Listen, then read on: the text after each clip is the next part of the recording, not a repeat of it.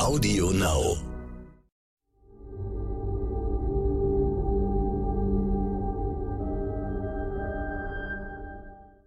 Es ist Freitag, der 22. Juli. Hallo und herzlich willkommen zum Stern-Podcast Ukraine die Lage mit Carlo Masala, dem Militärexperten und Politikprofessor von der Bundeswehr-Universität in München und mit mir, Stefan Schmitz, aus dem Hauptstadtbüro von Stern und Kapital.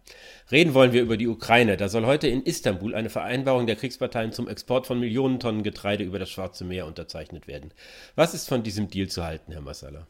Also zunächst einmal, ähm, wenn die Vereinbarung zustande kommt, sie soll ja heute, wir reden jetzt gerade um 8.30 Uhr, sie soll ja heute um 15.30 Uhr äh, unterzeichnet werden, dann ist das schon mal eine positive Nachricht, weil dann die Möglichkeit besteht, dass äh, die Getreideexporte in die Länder des globalen Südens äh, kommen können und damit möglicherweise beitragen, die bevorstehende Hungersnot zumindest ein wenig zu lindern und zu mildern. Aber es gibt natürlich berechtigte Zweifel äh, an zweierlei Hinsicht. Das eine ist, unterzeichnen die Russen das? Machen sie nicht in der letzten Sekunde sozusagen wieder irgendwelche Vorwände geltend oder erhöhen sogar noch die Bedingungen, damit sie es unterzeichnen? Und der zweite Punkt ist, wie werden sich die Russen verhalten, wenn wirklich Getreide exportiert wird? Also es wird ja so eine Art, ich sage jetzt mal übertrieben, humanitärer Korridor auf See geschaffen, der dann ja nicht bombardiert werden darf. Das Ganze soll ja von der UN aus Istanbul heraus über so ein Center dann äh, koordiniert werden. Aber wenn wir jetzt mal ähm, die Analogie nehmen zu humanitären Korridoren ähm, und Waffenstillständen, die die Russen in der Vergangenheit an anderen Stellen der Welt äh, unterzeichnet haben und eingegangen sind, da war ja immer die Erfahrung, dass sie nicht die zuverlässigsten Partner sind, mit Blick darauf, ähm, sind die belastbar fangen dann die Kämpfe nicht wieder an. Und ein ganz großer Punkt, den die Ukraine befürchtet, und das muss man einfach so sagen, ist, wenn sie den Hafen von äh, Odessa entmint, ist das natürlich auf der anderen Seite das Einfallstor für die Schwarzmeerflotte, um näher an Odessa ranzugehen und Odessa zu bombardieren. Also es gibt große Bedenken äh, auf ukrainischer Seite, die kann man nachvollziehen. Zunächst einmal positive Nachricht, aber wir werden erst heute sehen oder in den nächsten Tagen sehen, wie belastbar dieser Deal ist. Warum machen das die Russen? Natürlich, um ihr Image im globalen Süden aufzupolieren. Also sozusagen Hunger als Strategie äh, ist ein Teil der russischen Kriegsführung, aber wird natürlich auch zu Lasten des russischen Image im globalen Süden gehen, wenn diese Hungersnöte offen ausbrechen und äh, man realisiert, dass Russland äh, sozusagen der Hauptschuldige ist, dass die Ukraine ihr Getreide nicht exportieren kann. Also von daher geht es hier um einen, ähm, eine Imageaufbesserung, die die russische Föderation hier anstrebt. Ähm, aber die Frage ist, wie wichtig ist ihr das? Zeigt denn die Vereinbarung nicht auch, dass man prinzipiell gesprächsfähig ist, dass es durchaus möglich ist, zu Übereinkünften zu kommen und dass vielleicht hinter dieser kriegerischen Rhetorik, die wir überall sehen, auch irgendwo die Bereitschaft wächst, dass man irgendwann wieder miteinander ins Geschäft kommen muss? Ja, man kann das so interpretieren. Also äh, man kann das durchaus interpretieren, zu sagen, okay, man, die beiden Seiten einigen sich trotz aller Bedenken und trotz aller Probleme auf, auf einen Deal im Bereich des äh, Getreideexports. Das könnte natürlich so der Opener sein für Verhandlungen in anderen Bereichen. Ich bin da eher skeptisch. Weil wenn ich das sozusagen als eine Kampagne der Russischen Föderation sehe, um ihr Image aufzupolieren im globalen Süden, dann glaube ich nicht, dass man das übertragen kann jetzt auf andere Fälle in diesem Krieg. Zumal die russische Rhetorik mit Blick auf den ganzen Krieg, das war ja nie mit Blick auf äh, sozusagen den Getreideexport so. Die russische Rhetorik mit Blick auf den, auf den Rest in Anführungszeichen des Krieges ja weiterhin martialisch ist und immer noch mehr sozusagen an der Spirale dreht. Also mit Medvedev gestern wieder ähm, dass die Ukraine als souveräner Staat sowieso nicht bestehen bleibt, nachdem Lavrov äh, deutlich gemacht hat, wie viel Territorium, also vor zwei Tagen, wie viel Territorium sich äh, Russland da einverleiben wird. Ähm, ich glaube, das muss man getrennt voneinander betrachten. Und man darf nicht vergessen, bislang hat die russische Föderation den Beschuss von landwirtschaftlichen Produktionsanlagen in der Ukraine nicht eingestellt. Und wir haben ja auch schon vor drei oder vier Tagen Bildern gesehen, wie äh, Weizenfelder in Brand gesteckt werden. Aus unserer deutschen Perspektive ist natürlich so wichtig, wie der Getreideexport vor allen Dingen für viele afrikanische Länder ist, vor allen Dingen äh, die Lieferung von Gas wichtig. Äh, da haben wir ja gesehen in den letzten Tagen, äh, mit welchem taktischen Kalkül die Russen da vorgehen und was sie für Schwierigkeiten erfinden und wie sie das Gas äh, aufdrehen und wieder abdrehen. Wäre es nicht eine natürliche Reaktion des Westens zu sagen, bei allen Schwierigkeiten, die damit verbunden sind, behaltet das Zeugs, dieses Spiel machen wir nicht mit? Ja, eigentlich ist das die natürliche Reaktion. Also diese diese apokalyptischen Szenarien, die vor allen Dingen in der Bundesrepublik Deutschland ähm, an die Wand gemalt werden, äh, tragen nicht dazu bei, ähm, gegenüber Russland eine starke Haltung einzunehmen. Normalerweise müsste man den Russen sehr deutlich sagen, behaltet euer Gas. Ähm, laut Robert Habeck dauert die Umstellung ja bis Ende nächsten Jahres. Das heißt, wir reden über einen begrenzten Zeitraum, den man dann sozusagen auffangen müsste und finanziell kompensieren müsste für Leute, die sich das nicht leisten können. Ähm, diese, dieses Bebern und Zittern letzten Endes schwächt unsere eigene Position in diesem Krieg. Ähm, und auch die Frage, die jetzt wieder im Raum steht, ja, die Russen lassen jetzt wieder Gas fließen, zwar nicht also in der Menge, in der sie es vorher fließen äh, lassen haben. Gleichzeitig wissen wir nicht, ab wann sie wieder mit dem Gashahn spielen, also das heißt, ab wann sie reduzieren zum Beispiel.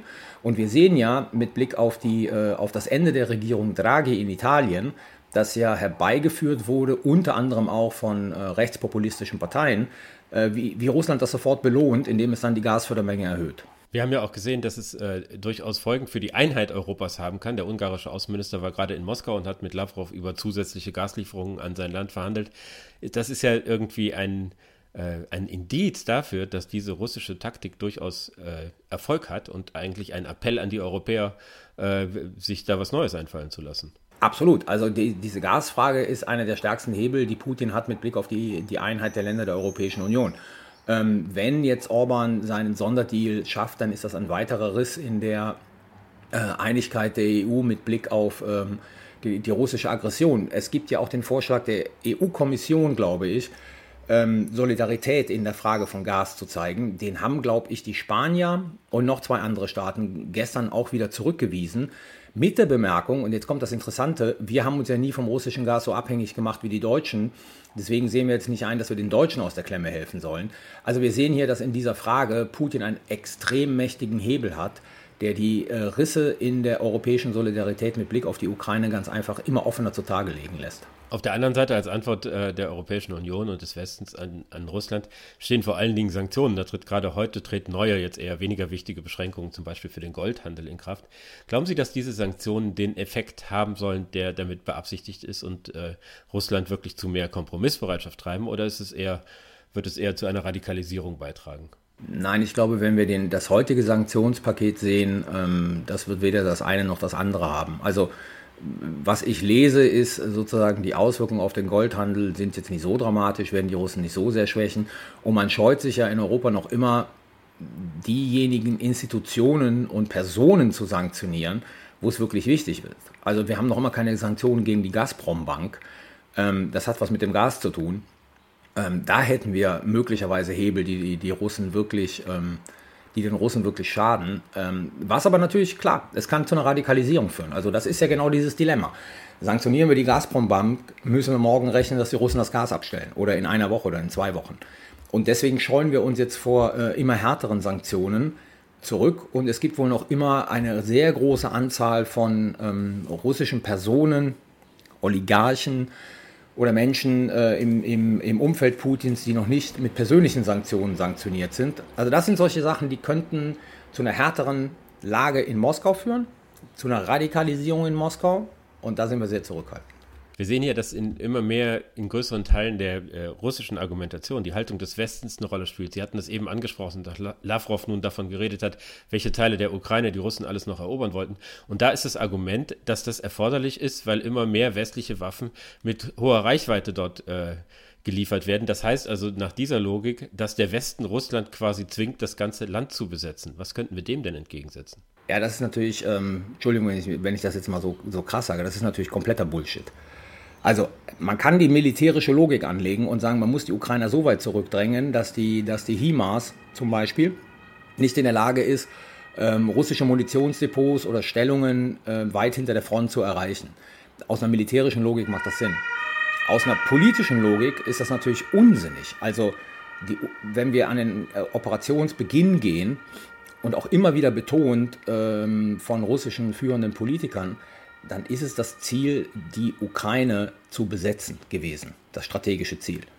Und wie Medvedev ja sagte gestern, ähm, das hat man ja so auch noch nicht aufgegeben.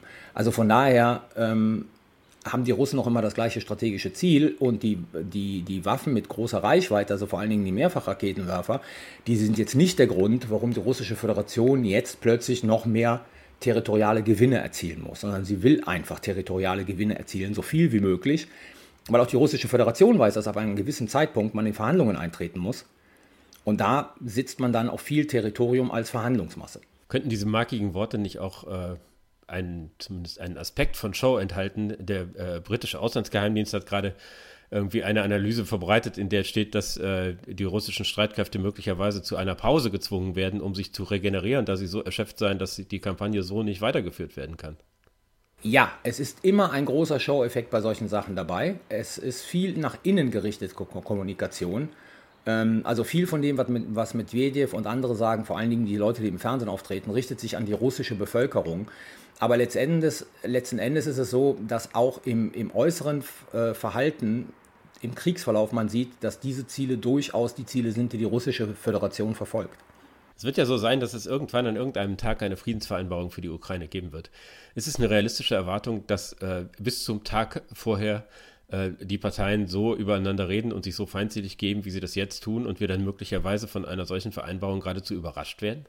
Also ich würde davon ausgehen, dass natürlich bis zu dem Tag von Verhandlungen gekämpft werden wird und in kleinerem Umfang auch während der Verhandlungen noch gekämpft werden wird um sozusagen Druck auf die Verhandlungen auszuüben. Also das ist das, was wir von vielen Kriegen kennen.